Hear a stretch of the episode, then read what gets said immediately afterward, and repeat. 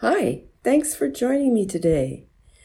I hope you're having a great day. I'm sitting here in my office watching the sun shine and looking out at the green grass, and it's going to be warm today. It's a great day. And I got to thinking about all of you. A lot of you are done with school. I bet you're excited for the summer and all the adventures you're going to have. And if you're not quite done with school yet, I'm sure you're going to be done in the next few days. So I hope you all have a very safe summer. But I want you to remember one thing just because you're not in school doesn't mean that you need to stop learning. Yeah, learning's important. It's how we grow to learn about new things. So I want you to think about what you could learn this summer. Maybe there's some books you want to read. Or maybe you want to go out exploring and look at different birds or different plants. But don't just look at them.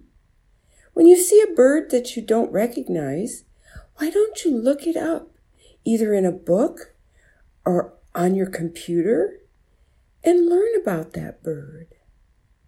Or maybe you see plants that you have never seen before why don't you try to figure out what they are?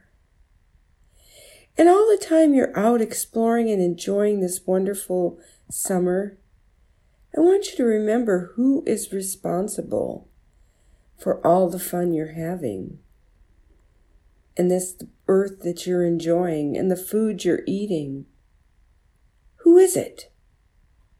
Well, of course, I knew you'd know the answer.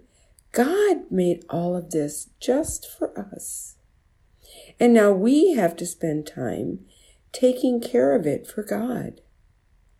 Yes, because we want lots of people to enjoy this beautiful world that we live in.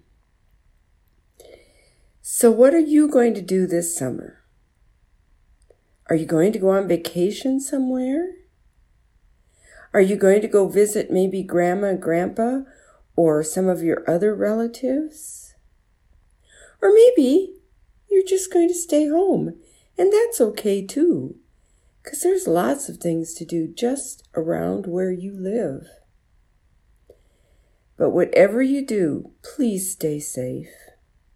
And please come back here every week to talk with me. Because if you don't, I will miss you. So don't forget, enjoy the summer, continue to learn. And maybe I have a way of you learning more about God. Why don't you pull out your Bible? And every day you could just read a little bit about God in your Bible.